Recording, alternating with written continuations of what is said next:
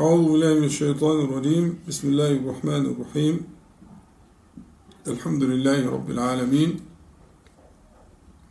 اللهم صل على محمد وعلى آل محمد كما صليت على إبراهيم وعلى آل إبراهيم في العالمين إنك حميد مجيد. اللهم بارك على محمد وعلى آل محمد كما باركت على إبراهيم وعلى آل إبراهيم في العالمين إنك حميد مجيد.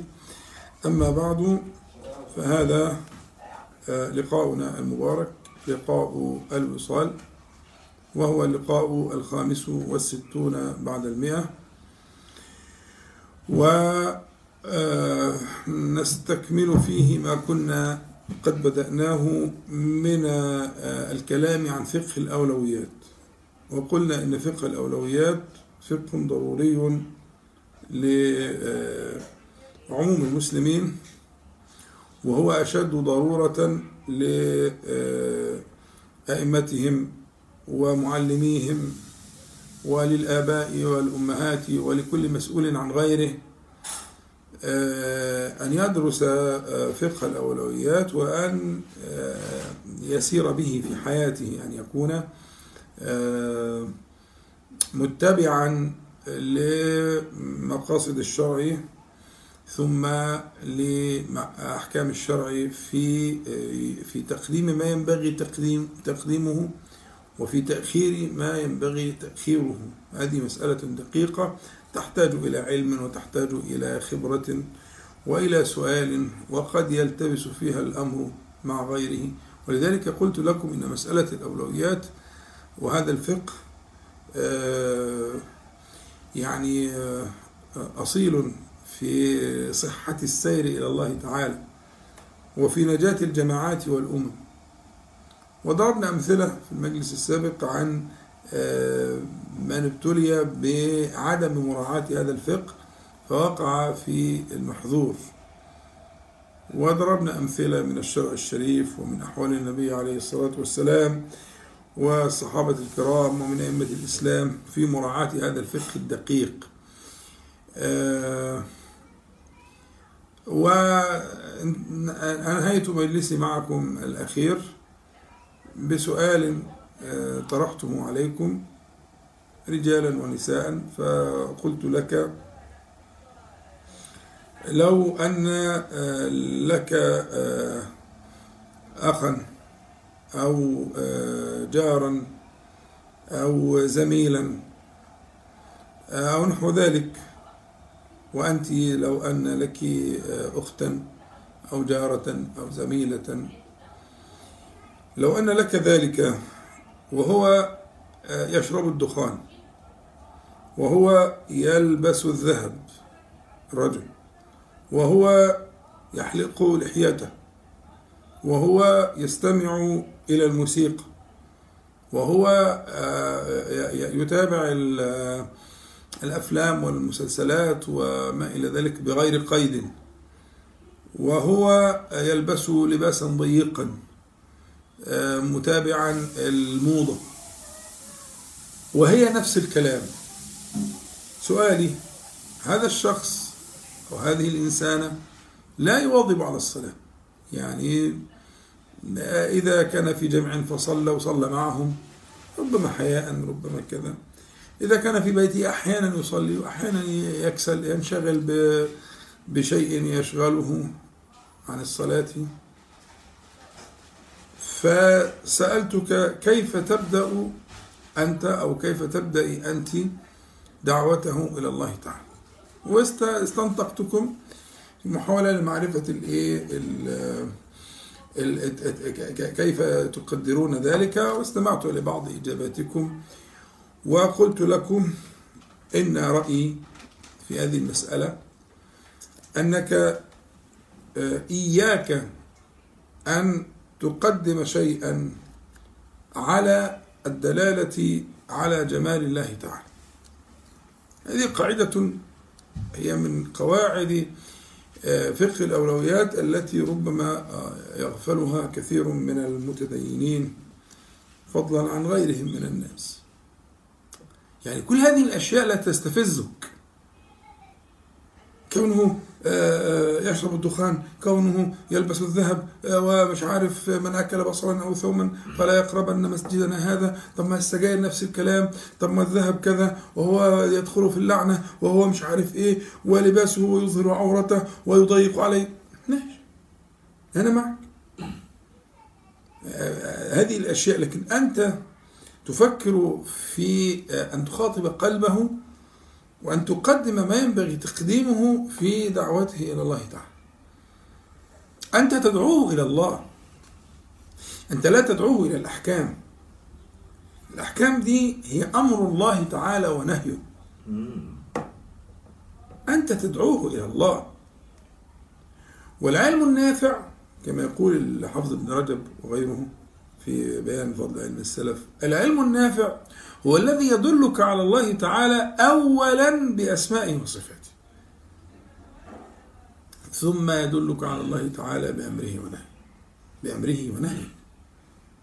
لكن لا يسبق شيء أبدا أن تدل الناس على الله تعالى بأسمائه وصفاته. ثم في الأسماء والصفات سيما مع المسلمين المفرطين والذين لا يعلمون ثم في الأسماء والصفات لا تقدم على الجمال شيء. أنت أنت تريد أن تحننه. تريد أن ترققه. تريد أن تحببه في الله تعالى. فإذا حب يصنع الأهوال يسبقك أنت ويسبق من سبقه بدهور. فإذا قضية مراعاة فقه الأولويات في هذه المسألة مهمة جدا. بس هي المشكلة إن انت أنت أصلا لست مهتما بهذه القضية. إلا من رحم منكم. مش عارف أدعو ليه أصلا. إلا من رحم الله تعالى منكم. أنت لست أصلا مهتما فيما بينك وبين الله تعالى بهذه القضية. ان تتعرف على الله. ان تتعرف على الله تعالى بجماله قبل جلاله. فأنت محتاج أن تبدأ ذلك مع نفسك. اولا. يعني أنا لو خستك كده على على على على غره من غير اتفاق قلت لك اذكر لي خمسة من أسماء الجمال ومعانيها. وكيف تتعبد بها؟ وهل تخطر على بالك في تعبدك؟ ولا انت في تعبداتك وقيامك للفجر ومش عارف إيه وده انت مشغول بال... بالأحكام وبال بتفاصيل المسألة ويغيب عنك جماله سبحانه وتعالى في هذه المساعي فالحقيقة أن أنت أنت أصلا كداعي إلى الله تعالى وكمشغول وحريص على هداية الخلق وقلبك واكلك على الناس ومعاني جميلة جدا. هذه القوة اللي في نفسك تحتاج إلى توجيه. تحتاج أن توجهها آه، لتكون آه، آه، على نهج ما كان عليه النبي عليه الصلاة والسلام وما كان عليه الصحابة الكرام رضي الله عنهم ومن تبعهم بإحسان. ينبغي أن تقدم الدلالة على جمال الله تبارك وتعالى. فهذا الموصوف الأخ اللي هو أنا وأنت وكل الناس النبي ده ربنا سبحانه وتعالى آه، يقول للصحابة في القرآن الكريم ولا تقولوا لمن ألقى إليكم السلام لست مؤمنا تبتغون عرض الحياة الدنيا. وبعدين يقول لهم سبحانه وتعالى إيه؟ كذلك كنتم من قبل فمن الله عليكم فتبينوا. ده ده هو أنت. يعني الذي أنت تراه الشخص اللي وصفته لك دلوقتي ده اللي هو مش عارف إيه بيلبس إيه يعمل هو أنت. بس الفرق كان مثلا الظروف الاجتماعية والنشأة والتربية والثقافة. بس فأنت كنت جزءا من ثقافتك وهو جزء من ثقافته. بس فخطاب القرآن خطاب مزلزل للي عنده قلب. لما ربنا يقول لهم لخير الخلق لخير الخلق بعد الأنبياء والمرسلين يقول لهم كذلك كنتم من قبل اوعوا تنسوا نفسكم اوعى تنسى نفسك. كذلك كنتم من قبل. وبعدين إيه؟ فمن الله المنة من غير استحقاق. معنى المنة لا تكون المنة منة إلا أن تكون عن غير استحقاق. ده المن المن. من أسماء الله تعالى المنان يعطي من غير استحقاق. فمن الله عليكم. فتبينوا. آه تبينوا. حذاري أن تقعوا في هذه تمام؟ طيب صلوا على النبي عليه الصلاة والسلام. اذا فانت محتاج اولا في نفسك أن تستحضر أسماء جمال الله تعالى وأن تتعبد بها ويبقى لك حظ في التعبد بتلك الأسماء. فإحنا إن شاء الله ربنا يعيننا يا رب. هنبدأ في آه، آه، لا أقول حصر أنا لا أستطيع الحصر لا أستطيع أحد الحصر ولكن نبدأ في ذكر ما تيسر من أسماء جمال الله تعالى. لنفهم دلالة الأسماء ومعانيها على قدر ما نستطيع ثم لنرى كيفية التعبد به. يبقى حاجتين. أي اسم من أسماء الله تعالى عموما جمال وجلال أنت تحتاج فيه إلى معرفة معناه دلالة اللفظ ده إيه. ثم أن تتعرف على كيف تعبد الله عز وجل به كيف تكون عبدا لله باسمه هذا. تمام؟ فمثلا مثلا لو قلت لك قل تقل من أسماء الجمال الرحمن الرحيم البر اللطيف الحليم حليم الكريم التواب الغفار الغفور العفو الصبور الحيي الستير الجميل الحنان المنان المنعم السلام المحسن القريب الباطن المجيب الودود وهناك من أسماء التي تدل على الذات وما يدل على الذات وعلى الفعل. فهو عفو يحب العفو فهو جميل يحب الجمال وهو سبحانه وتعالى منه السلام هو السلام ومنه السلام. يعني السلامة للخلق لا تكون إلا منه سبحانه وتعالى. وهو كذلك يريد الله بكم اليسر. إلى آخر ال- الصفات التي أو الأسماء والصفات التي تدل على فعله في باب الجمال. فإن شاء الله كل ما يتيسر كده مع استمرارنا في الخط اللي هو كنا فيه في الوصال. ربنا يعيننا. وكل مرة نتفكر في اسم أو اسمين من أسماء جمال الله تعالى ثم نتفكر معا كيف نتعبد بهذا الاسم. كيف تتعبد بهذا الاسم. تمام؟ طيب إحنا عندنا في سورة في سورة الطور. ربنا سبحانه وتعالى يعني بعد بضعة آيات من السورة يقول إن المتقين في جنات ونعيم إلى آخر الآيات. وبعدها بشوية كده يقول الذين آمنوا واتبعتهم ذريتهم بإيمان ألحقنا بهم ذريتهم. مع اختلاف في القراءة ذريتهم إلى آخره وما ألثناهم من عملهم من شيء كل امرئ بما كسب رهين. ثم بعد ذلك يقول وأقبل بعضهم على بعض. الضمير هنا بعضهم يعني على المتقدمين. لسه كل ده في الوصف من أول قول الله تبارك وتعالى؟ إن المتقين في جنات ونعيم. لغاية الآيات الأخيرة اللي هشرحها دي كل ده وصف مجموعة آيات كده وصف في إيه؟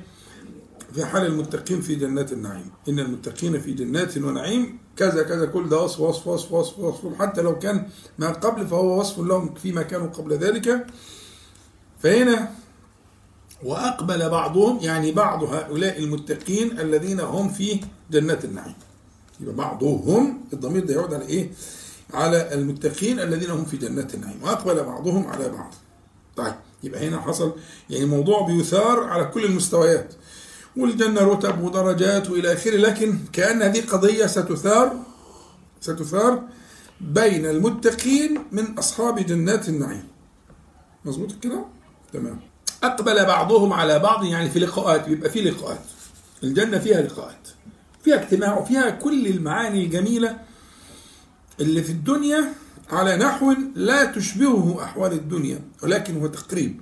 يعني الأنس والاجتماعات واللقاءات والمحبة والتزاور ورؤية الصحابة الكرام والنبي عليه الصلاة والسلام ورؤية رب العالمين وإلى آخره كل ده موجود. فكل أشكال النعيم التي في الدنيا هي خالصة للمؤمنين يوم القيامة من كل شوائب يعني نعيم الدنيا دايما نعيم الدنيا منغص. نعيم الدنيا مش مشغب عليه منغص. لكن نعيم الآخرة من هذه الأجناس بما لا تدركه العقول لا يشوبه شيء لا تشوبه شائب. ما فيش فيه أي تنويس فمن ضمن ذلك الاجتماع واللقاء وأقبل بعضهم على بعض أقبل بعضهم على بعض يتساءلون. إذا فهنا في قضية مس... في في قضية تطرح نفسها في التساؤل. أقبل بعضهم على بعض يتساءلون. قالوا إنا كنا قبل في أهلنا مشفقين. فمن الله علينا ووقانا عذاب السموم. هي في آية في النص اللي ذكرتها لها تعلق بال- بال- بالقضية المطروحة دلوقتي. اللي هي قوله تعالى إيه؟ والذين آمنوا. واتبعتهم ذريتهم بإيمان أو ذرياتهم ذرياتهم على القراءات بإيمان ألحقنا بهم ذرية الإلحاق. الإلحاق زي ما قلت لكم قبل كده اللي هو زي الشفع كده. ده اسمه الشفع. هو هو نتيجة الشفاعة بيحصل إلحاق يعني الإلحاق ده ثمرة من ثمرات الإيه؟ الشفاعة. فاللي بيشفع بيشفع عشان إيه؟ عشان يلحق من لا يستحق بما لا يستحق. مفهوم؟ يعني حتى في الدنيا انت لما تعمل شفاعة واحد ما عندوش مؤهلات الوظيفة دي فإذا شفعت له ألحقته بوظيفة هو لا يستحقها مؤهلاته ما ما تخلوش فإذا شفعت له يعني معناها إيه شفعت له؟ يعني هم؟ ألحقته بما لا يستحق يبقى إلحاق من لا يستحق بما؟ لا يستحق زي مفهومة تمام ف ف ف فالشفاعة ثمرتها إيه؟ الإلحاق. الإلحاق. يبقى حكاية إيه؟ والذين آمنوا واتبعتهم ذريتهم بإيمان. ما كفروش يعني. ألحقنا بهم ذريتهم يعني جعلناهم يدركون مراتب لا يستحقونها وطبعا الذرية في كلام العرب تليق على الولد وعلى الوالد. من الذر الانتشار. من الذر الانتشار فيبقى ذريتهم أو ذرياتهم أو ذرياتهم حسب القراءة؟ تعني ألحقنا بهم أبناءهم وأبناء أبنائهم وألحقنا بهم آباءهم وأباء آبائهم لو كان الولد هو اللي صالح أيوة ما هو الأرفع مم. أنت بتلحق الأدنى للأعلى سواء بقى مم. الأعلى ده أن يكون الوالد الوالد. فيلحق به الولد. ماشي. ده المفهوم. الأعلى ده يكون الولد. فيلحق به الوالد. لأن زي ما قلت لك ذرية أصلا في اللسان العربي. تحتمل. تجري على معنى الولد وعلى الوالد.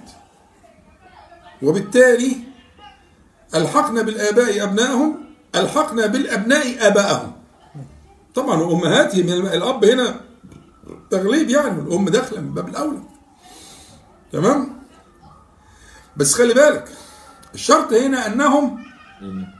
لا يستحقون ذلك مش استحقاق. يعني يكونوا في عن درجة من التفريط مؤمن لكن مفرط كانوا على درجة من التفريط آه.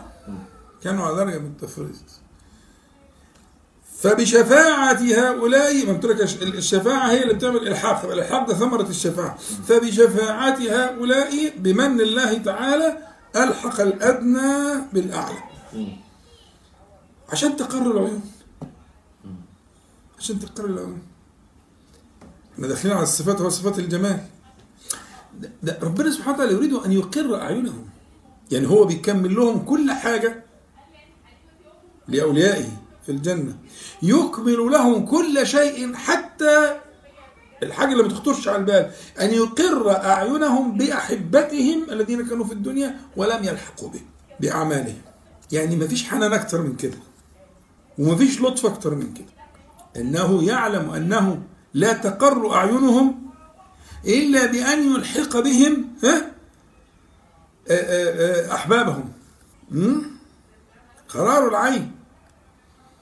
وده اللي موجود في القرآن في في آه، هب لنا من أزواجنا وذرياتنا قرة أعين. هي القرار قرار قرار العين فلا تمتد. فحتى لا تمتد العيون إلى آه، غير ذلك فإن الله تعالى سيقر هذا. هذا أنا أنا يعني عايزك تتفكر في في لطف الله وكرم الله وحنان الله عز وجل بهؤلاء وهو يعلم أنه لا تقر أعينهم هم؟ إلا بذلك. والذين آمنوا واتبعتهم ذريتهم خلاص في هذه بإيمان. مشتركين في الإيمان فيش كفر. حتى لو كانوا مفرطين على أنفسهم حتى لو كانوا كذا أو كذا. ها؟ ألحقنا بهم ذريتهم. وما ألتناهم ألتنا مين بقى؟ الآباء. من عملهم من شيء لا لا لا فيش إنقاص ما فيش تنزيل. في في علو ما فيش نزول. وما ألتناهم من عملهم من شيء. بس خلي بالك والقاعدة كل امرئ بما كسب رهين. يعني وإن كان يبقى ممكن نجيب دي في الأول الآية بقى. وإن كان الأصل عندي عند الله جل جلاله ها؟ أن الأمر هو كل امرئ بما كسب رهين لكنني سأمتن على هؤلاء وأتفضل عليهم وسألحق بهم أحبتهم. وأرفعهم إليهم لتقر أعينهم في مستقر رحمتي واخدين بالكم؟ طيب. صلوا على النبي عليه الصلاة والسلام. آه، آه، آه، هؤلاء بقى جميعا في آخر الآيات ربنا تعالى يقول وأقبل بعضهم على بعض يتساءلون. اللي هم بعد ما سكنوا وسكنهم ورق إليهم أحبتهم وإلى آخرهم. فبيقولوا البعض إيه؟ إنا كنا قبل ده ظرف مبني يعني قبل يعني في الحياة الدنيا قبل قبل ما نحن فيه. قبل دي محذوفة المضاف يعني. قبل كذا ممكن. لكن قبل دي مبنية يعني كنا قبل ال- ال- ال- الزمان اللي إحنا فيه ده. إنا كنا قبل في أهلنا مشفقين. هنا بداية الحال. يتذكره المؤمنون المنعم عليهم في في الجنة. يتذكرون الحال أول حاجة بيتذكروا فيها إيه؟ كنا قبل يعني في الحياة الدنيا. إحنا قلنا بقى محذوف هنا ال- ال- يبقى كنا قبل في الحياة الدنيا قبل في أهلنا في أهلنا اللي هم ربنا جمعنا بيهم دول. ها؟ هم؟ كنا في أهلنا مشفقين. مشفقين دي عايزة وقفة. هو يعني إيه مشفق؟ مشفق ده اسم فاعل من أشفق. اسم فاعل من أشفق أشفق فهو مشفق. المشفق اللي هو يتوجس ويتربص بشيء يكرهه الإشفاق أصله كده. أصل الإشفاق أن يكون المرء متوجسا متربصا بشيء يكرهه يأتيه. يأتيه. فتيجي على الآباء إن عيالهم مغلبينهم. وتيجي على الأبناء إن آبائهم صعبانين عليهم. ما هو الإشفاق معناه إيه؟ أنت مشفق على ولدك. يعني مشفق على ولدك؟ يعني ده صعبان عليك الواد ما بيسمعش الكلام. مش مش لم يكن كما تحب كما ترجو. فأنت عليه مشفق. يعني مشفق بقى؟ يعني متوجس من آه، آه، المآل ال- الذي لا يرضيك. خايف على مستقبله. خايف عليه. أو العكس. أبوك مش عارف تعمل إيه. ونفسك إنك أنت تشوفه أحسن من كده. وهو مؤمن بس يعني ها مسرف على نفسه مفرط. وانت ليك قيود مش قادر. فأنت على أبيك اسمك إيه بقى؟ ها؟ مشفق. مفهومة دي؟ وكلمة في دي ظرفية جميلة جدا. طبعا أجمل مش جميلة جميلة دي كلمة قليلة يعني للي بيحس بالكلام العربي. بديعة. كنا في كنا قبل في أهلنا مشفقين. في شأنهم آه في أحوالهم آه في مآلهم آه قول بقى زي ما أنت عايز. أنت مشفق مشفق على أخوك مشفق على ابنك مشفق على أبوك مشفق على أمك. أنت مش مش هتخرج من الدايرة دي. وعلى فكرة أنا أقول لك كده من غير ما تقول بقى أنت يعني بتتكلم. أنا أقول لك قاعدة لا تنخرم. ما فيش واحد في خلق الله تعالى ما يمرش بالمعنى ده. لو كان أبا أو كان ولدا. لو كان أخا أو كان أختا. أنا بريحك وأقول لك ما فيش حد ما, ما عندوش حظ من هذا المعنى. أن يكون مشفقا على أحد ما. أن يكون مشفقا على ولد أو مشفقا على والد. الدايرة لازم يكون فيها حد يش يشفق عليه. يكون إحساسك تجاهه الشفقة. ومش عارف تعمل إيه. فهمت بقى إن كنا قبل في أهلنا مشفقين يعني إيه؟ مفيش حد خارج منها. مفيش حد مية مية. ما ما- مفيش معنى المشفق على نفسه؟ لا. مش مشفق على نفسه. النفس لها معاني تانية. مم. ممكن يكون وجل. مم. ممكن يكون خائف. ممكن يكون لائم. ممكن يكون لوام ده بينه وبين نفسه. لكن على اللي حواليه يكون مشفق. مترقب لشيء يكرهه. يتوجس من من وقوعه. يخاف. في من حوله. أيوه. وأصل هي بدلاله قوله إيه؟ عز وجل؟ ها؟ في في أهلنا. لو قالت في لو كانت الآية في أنفسنا كان ممكن أجريها على ما تقول أنت. المشفقين طب ما تجيش على آلهة كنا في أنفسنا لكن في أهلنا. في اهله أيوه. وزي ما قلت لك الأهل دول هم الخلاصة. أهل الشيء هم خاصته وخلاصته. هم؟ شرحتها قبل كده؟ أهل القرآن وهم أهل الله تعالى وخاصته. الأهلية هي الصفوه والخلاصة. تمام؟ فكنا في أهلنا في الخاصة بتاعتنا اللي هم درجة الوالد والولد والأخت والباقي اللي هم الفرقة دي يعني المجموعه دي. كنا فيهم مشفقين. مظبوط؟ كنا من قبل في أهلنا مشفقين. مظبوط؟ تمام.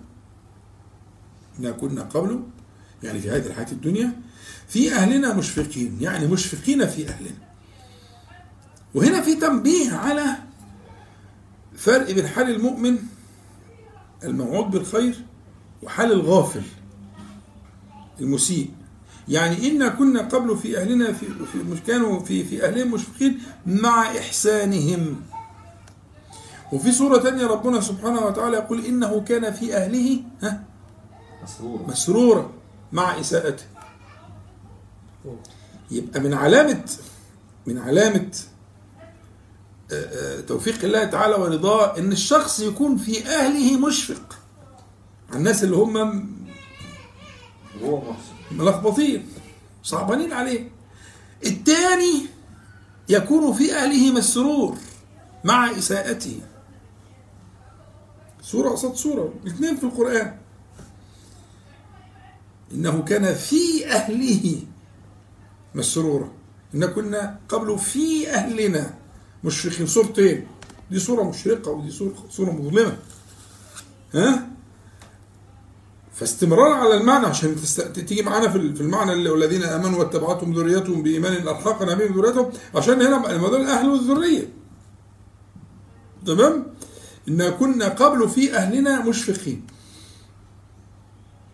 فهم أ- أ- أقبلوا على بعض في اللقاءات اللي اتفقنا عليها قاعدين بيتكلموا. فيتساءلون فمن ضمن القضايا المهمة اللي بيطرحوها إنا كنا قبل في أهلنا مشفقين. فمن الله علينا. المنة هنا جت في إيه؟ في اللي تقدمت. اللي هي إيه؟ ألحقنا بهم. فمن الله علينا. بكذا ووقانا عذاب السموم. بما أن الله علينا المنة هنا هي المتقدمة. اللي عشان تتناسب مع كلمة مشفقين في أهلنا. فمن الله عز وجل علينا بما تقدم اللي هي ألحقنا بهم ذريتهم وما ألثناهم من عملهم من شيء. تمام؟ وإن كان الأمر والقاعدة كل امرئ بما كسب رهين لكن هذا استثناء من تلك القاعدة أن الله عز وجل يقبل الشفاعة. ما الشفاعة؟ استثناء من قاعدة ميزان العدل صح؟ صح. الشفاعة أصلا فكرة الشفاعة أصلا استثنائية فكرة استثنائية.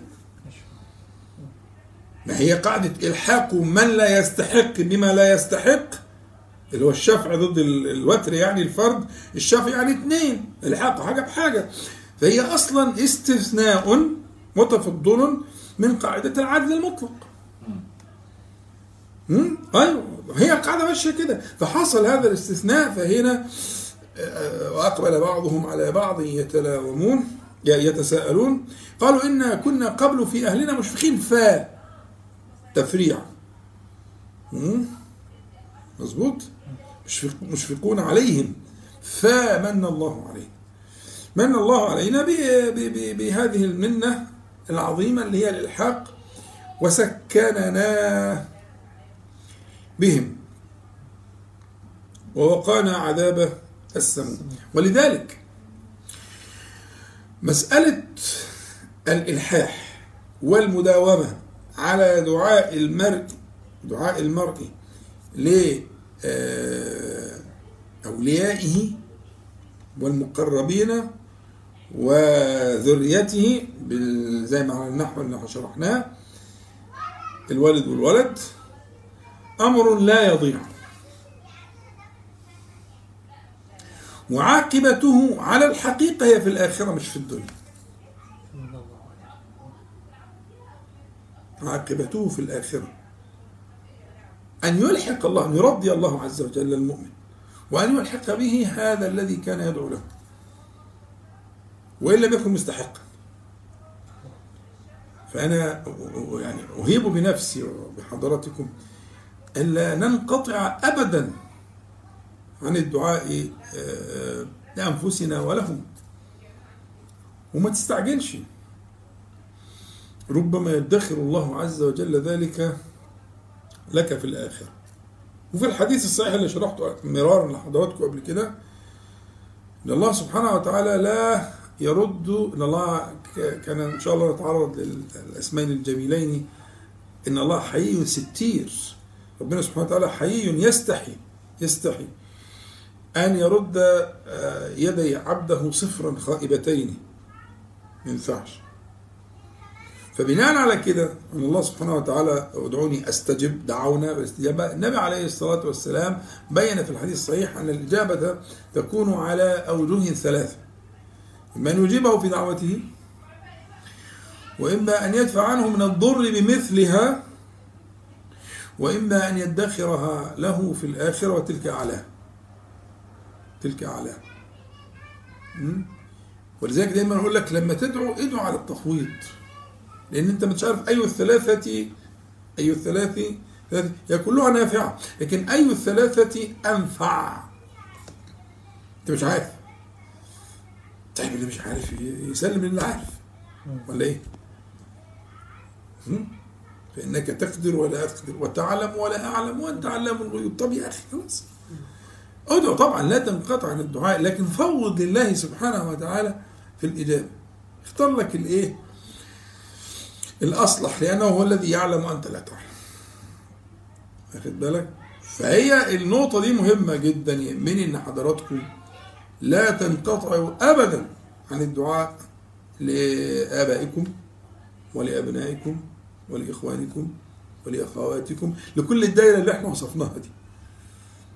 اللي هي دائرة الأهل. بالقرآن كلام كلام الله. دائرة الأهل. حتى وإن لم ترى إجابة دعائك ها في حياتك فستراه في دي بقى. أيوه. الحاق ده بقى. أمال إيه؟ مش إن كنا من قبل ندعوه. ما هي من قبل قبل قبل. دي واضحة زي الشمس. ده نص. دي ما فيهاش ما فيهاش تأويل دي نص. من قبل ندعوه. هم بيقولوا لبعض كده ده حوار لأهل الجنة. فبيقولوا الحكاية إيه؟ طب والواد ده كان مغلبنا ومطلع روحنا وكان ماشي شمال وكان غلبان والكيف على وشه كل شوية ومش عارف إيه. ها إيه اللي جابه معانا؟ إيه اللي جابه معانا؟ إزاي؟ يعني ما بين ال- ال- ال- الذهول ما بين الفرح شعور مختلط كده. ما هو يتساءلون ليه؟ يعني هم اقبل على بعضهم يسألون. هيضحكوا كده في كلام ملوش معنى؟ لا في أسئلة ما, ما يبحثون عن إجابتها. فيسأل بعضهم ويجيب بعضهم ويلهم الله عز وجل بعضهم إلى آخره. في في حوار بيتم. كده وأقبل بعضهم على بعض. يتساءلون. إيه الحكاية؟ في في قضية في قضية تحتاج السؤال. قبل بعضهم على بعض يتساءلون ياخدوا ودوا مع بعض. هيتسألوا في إيه؟ في شيء عجيب. كل واحد عنده من الجنس ده. واحد ألحق به ولده والتاني ألحق به أباه والتالت مش عارف ألحق به إيه وأخته وأخاه و... فلما التقوا هو الحكاية. يبقى إيه؟ وأقبل بعضهم على بعض ها؟ يتساءلون في قضايا مطروحة. الجواب جاي في الآية اللي بعديها. الجواب جاي في- الآية اللي بعديها. قالوا إنا كنا قبل دي أول إجابة. الإجابة مكونة من عدة عدة أجزاء.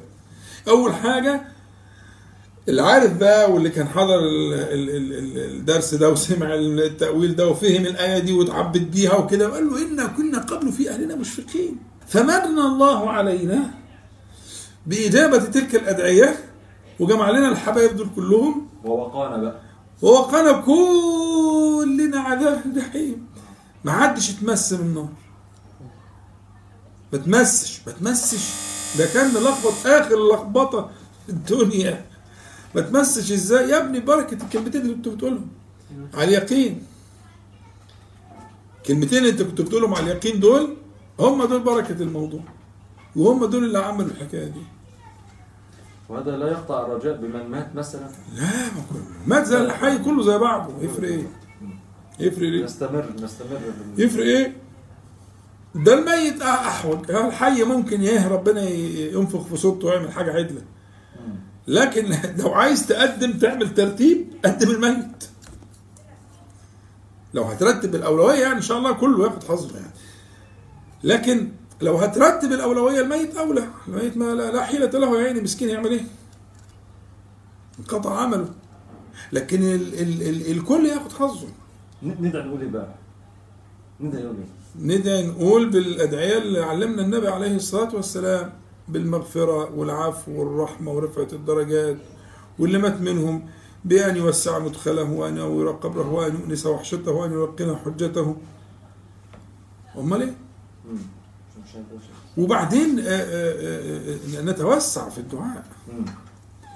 نتوسع في الدعاء لأنك تدعو برا رحيما دي اللي جابها في الآخر اللي هم الاسمين اللي من أسماء الجمال اللي أنا بعمل المقدمة دي عشان. فتوسع. توسع لأنه هو البر. تمام؟ طيب. يبقى عرفنا قاعدين بيتكلموا في قضية مستغربين لها. فكان الجواب إنا كنا قبل في أهلنا ها؟ مشفقين. متوجسين مترقبين لعاقبة لا لا, لا نرجوها لا نحبها نخافها. الواد ده آخرته مش حلو ربنا يستر. الأب ده أنا مش عارف أنا مش عارف أعمل له إيه. ها؟ لا أوعى تنقطع. إياك تنقطع. في حياته وبعد مماته ويقينا على الله أوعى تجرب ربنا. أوعى تجرب ربك سبحانه وتعالى. ربك لا يجرب. ربك حق. وعده الحق. وكلامه الحق. سبحانه وتعالى وجنته حق. وعطاؤه حق انتبه. فيبقى آه عشان تقول زي ما العبارة دي تقولها بقى. ربنا يكتبها لك. اللي هي إيه؟ وأقبل بعضهم على بعض يتساءلون. الجواب مش واخدين بالهم؟ إنا كنا قبل. في الدنيا. في أهلنا. هؤلاء القل دي. مشفقين. فمن الله علينا. محض العطاء. محض العطاء المنان. مش عشان إحنا كنا بنعمل حاجة. يبقى ده أول أسماء الجمال. فمن اوعى تغيب عنك دي. منا من الله علينا. بإيه؟ بالحق بالحقد بينا. الآية اللي قبليها. ها؟ فألحقنا بهم. فمن الله علينا فألحقهم بنا. اللي هي فألحقنا به اللي قبليه. و و وقانا جميعا. عذاب السموم. إن برضو ده التعليل الثاني خلي بالك. ما إن دي لما بتيجي بعد الأمر أو النهي أو ما في معناهما بتبقى في معنى العلة. لأن. آه لأننا. إنا كنا من قبل ندعو. ندعوه برضه من قبل بتتكرر. يبقى القصة كلها قصة إيه؟ من قبل. القصة كلها قصة إيه؟ من قبل. يبقى من قبل هو ده وقت العمل وقت الذكر وقت الرجاء وقت الدعاء وإياك أن تفرط ثم إياك إياك. لتاني مرة هي من قبل ومن قبل. إنا كنا قبل في أهلنا مشفقين ها؟ إنا كنا ندعوه من قبل. مظبوط؟ إنا كنا ندعوه من قبل ندعوه بإيه؟ باللي فات ده كله. نرجوه. وهو أهل الإجابة هو القريب من أسماء الجمال. قريب. وهو المجيب من أسماء الجمال. مجيب. قريب مجيب. سبحانه وتعالى جل جلاله وتباركت أسماؤه في عليائه. يبقى إحنا إيه؟ إنا كنا من قبل ندعوه. إنه هو البر الرحيم. إنه دي بمعنى إيه؟ لأنه يعني أجابنا ندعوه في الدنيا لأنه هو البر الرحيم فأجابنا في الآخرة لأنه هو البر الرحيم. يبقى إنه دي هنا تعليل تعليل الإجابة؟ إنه هو البر الرحيم. البناء ده إحنا شرحناه كتير قبل كده. الضمير هو دي ده بيسموه ضمير فصل. ضمير فصل. وضمير الفصل هنا جاي علشان تعريف الطرفين عشان القصر. عشان القصر. والقصر هنا بيسموه قصر الدعائي بس في القرآن الكريم يعني بيقول قصر المبالغة يعني؟ يعني آه ممكن تجد بر ورحمة ممكن. ها؟ ممكن تجد بر ورحمة في الدنيا. لكن إذا أردت البر على حقيقته وفي كماله وإذا أردت الرحمة على حقيقتها وفي كمالها فله وحده. ده معنى القصر اللي هنا. فهو البر هو آه، معرفة والبر معرفة يبقى إيه؟ قصر. قصر. ولا تجد برا غيره. دي المبالغة. يعني البر على الحقيقة والرحمة على وإن كان في رحمة من الوالدين ومش عارف ماشي بس كل هذه في جناب رحمة الله كأنها ما كانت ولا تكون وهي في الحقيقة من رحمة الله? إنه فهمت القصر اللي هنا؟ معناها معناها المبالغة. أو أن البر الحقيقي والرحمة الحقيقية لا تكون إلا من الله. وما كان عند العباد من ذلك من شيء فإنما هو إيه؟ فإنما هو من الله تبارك وتعالى. فاهمين يا شباب؟ طيب إنه هو البر الرحيم. يبقى إحنا بنتكلم في إيه بقى؟ بنتكلم في اسمين من أسماء الجمال. يبقى تقدم لنا اسم من أسماء الجمال. جاء في صيغة الفعل. من. آه. فمن الله علينا. العطاء من غير استحقاق. مش عشان انت حلو مش عشان انت بتصلي مش عشان انت متدين مش عشان انت محجبة. انسى انسى الكلام ده كله. انسى الكلام ده كله. بلاش غفله إياك والغفله دي كلها يعني ما تتوسل به إلى الحقيقة. الحقيقة أنه لو حاسبك بعدله والله لا تنفع لا صلاة ولا صيام ولا قيام ولا أي حاجة تنفع. إنما يعاملك بمنه سبحانه وتعالى. اوعى اوعى تنخدع. اوعى ترى لنفسك عملا. لا صلاة ولا صياما ولا ذكرا ولا شيئا أبدا. هذا من الغفلة. من الغفلة. تمام؟ يبقى هنا ده معنى إيه؟ فمن الله عليه. ومن جماله سبحانه وتعالى أنه هو البر الرحيم. وهنا قلنا معنى القصر ولا تجد برا إلا من الله تبارك وتعالى ولا تجد رحمة إلا من الله عز وجل. تعالى لي بقى المعنى الاسمين دول عشان نشوف حظنا بالتعبد بالأسماء الثلاثة اللي موجودة في الإيه؟ في هذه الآيات من سورة الطور. البر معناه باختصار عشان من المقام مش مقام يعني آه، آه، درس علمي متخصص. البر هو الشيء المتسع اللي فيه سعة. فالبر هو ال ال الذي يعطي آه، بغير حساب الذي يعطي بسعة بغير حساب. المن عطاء والبر عطاء. لكن المن له وجه في العطاء والبر له وجه في العطاء. المن عطاء بلا استحقاق بل ربما يأتي ب... ب... ب... ب... بما يمنع. ولكن الله سبحانه وتعالى يعلم منه ما لا يعلم من نفسه. واخد بالك؟ واحد مسرف على نفسه. ويم- وي- ويمن الله عليه عليه سبحانه وتعالى? فالمن عطاء والبر عطاء. البر عطاء وجه العطاء في المن هو الإيه؟ غياب الاستحقاق? وجه العطاء في البر هو السعة. يقول لك البر والبحر. حاجات اللي هي ملهاش نهاية. البر ده اللي ملوش نهاية. تشوف في الأفق. طلعوا البر يعني طلعوا الصحراء. يعني معناها لا حد له. يبقى هنا عطاء بلا حد. وهناك عطاء بلا استحقاق. المن والبر. والله تعالى هو المنان وهو البر.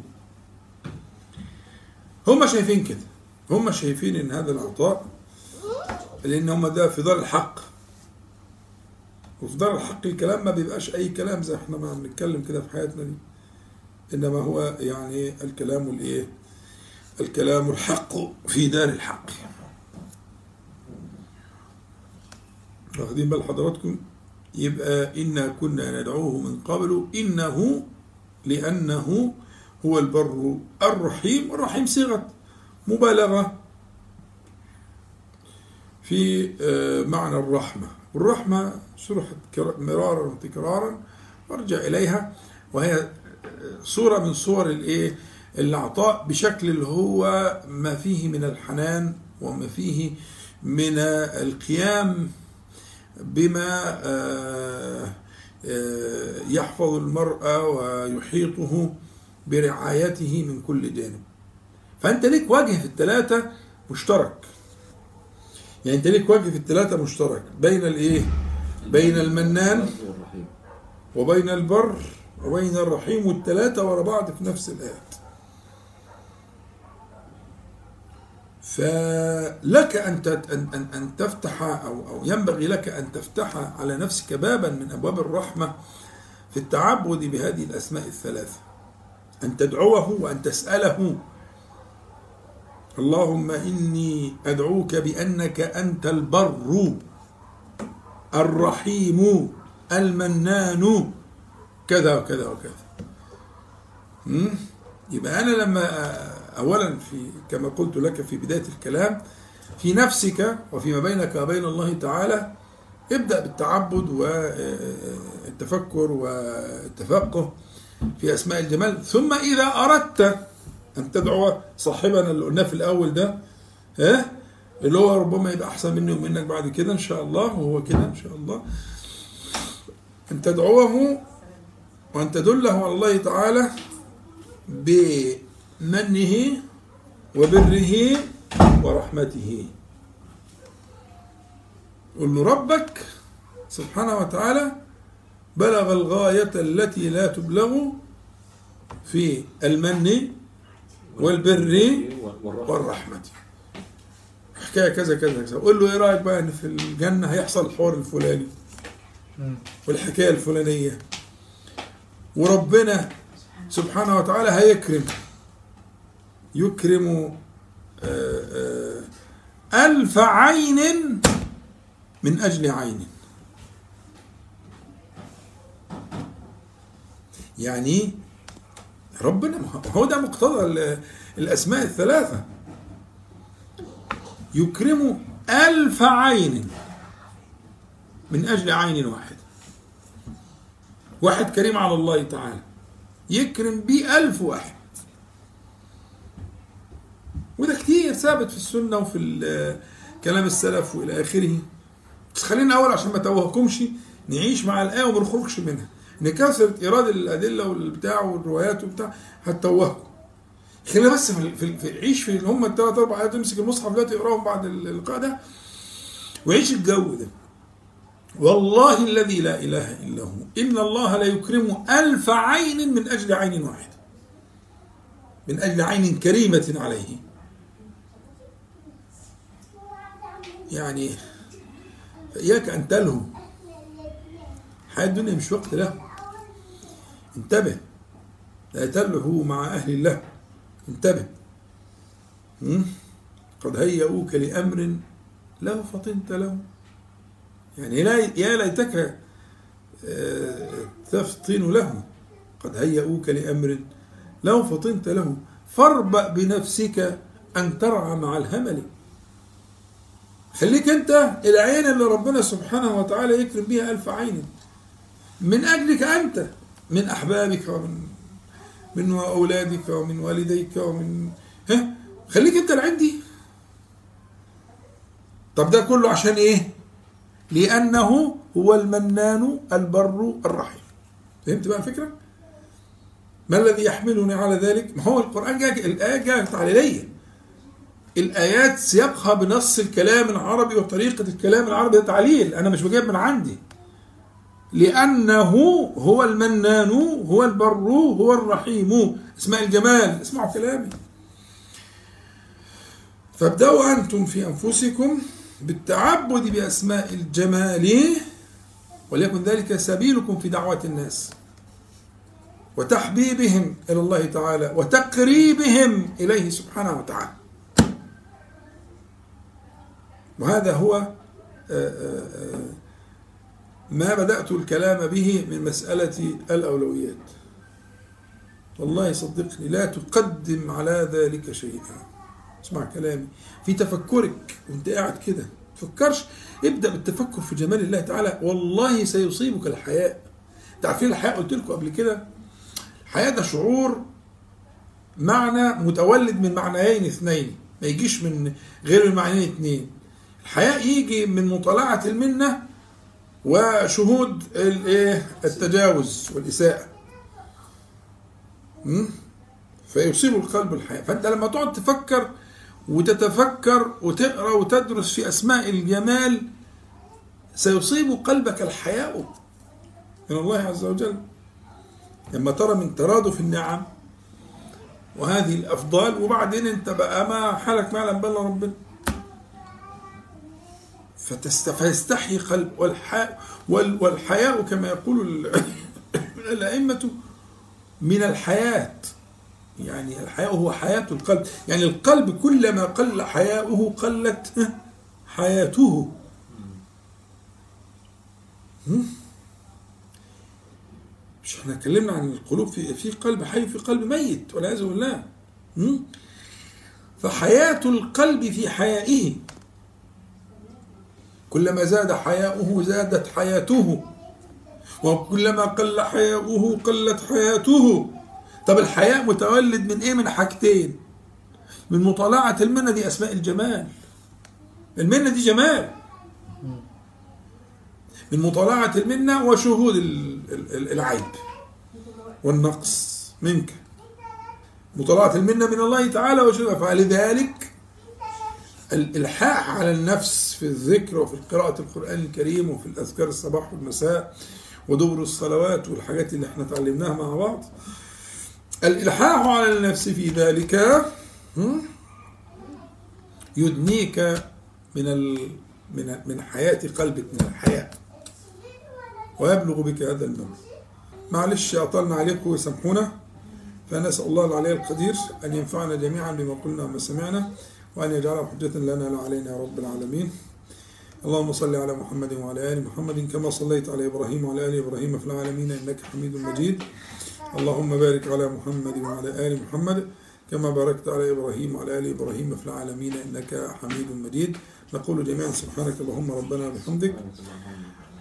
أشهد أن لا إله إلا أنت. أستغفرك وأتوب إليك. السلام عليكم ورحمة الله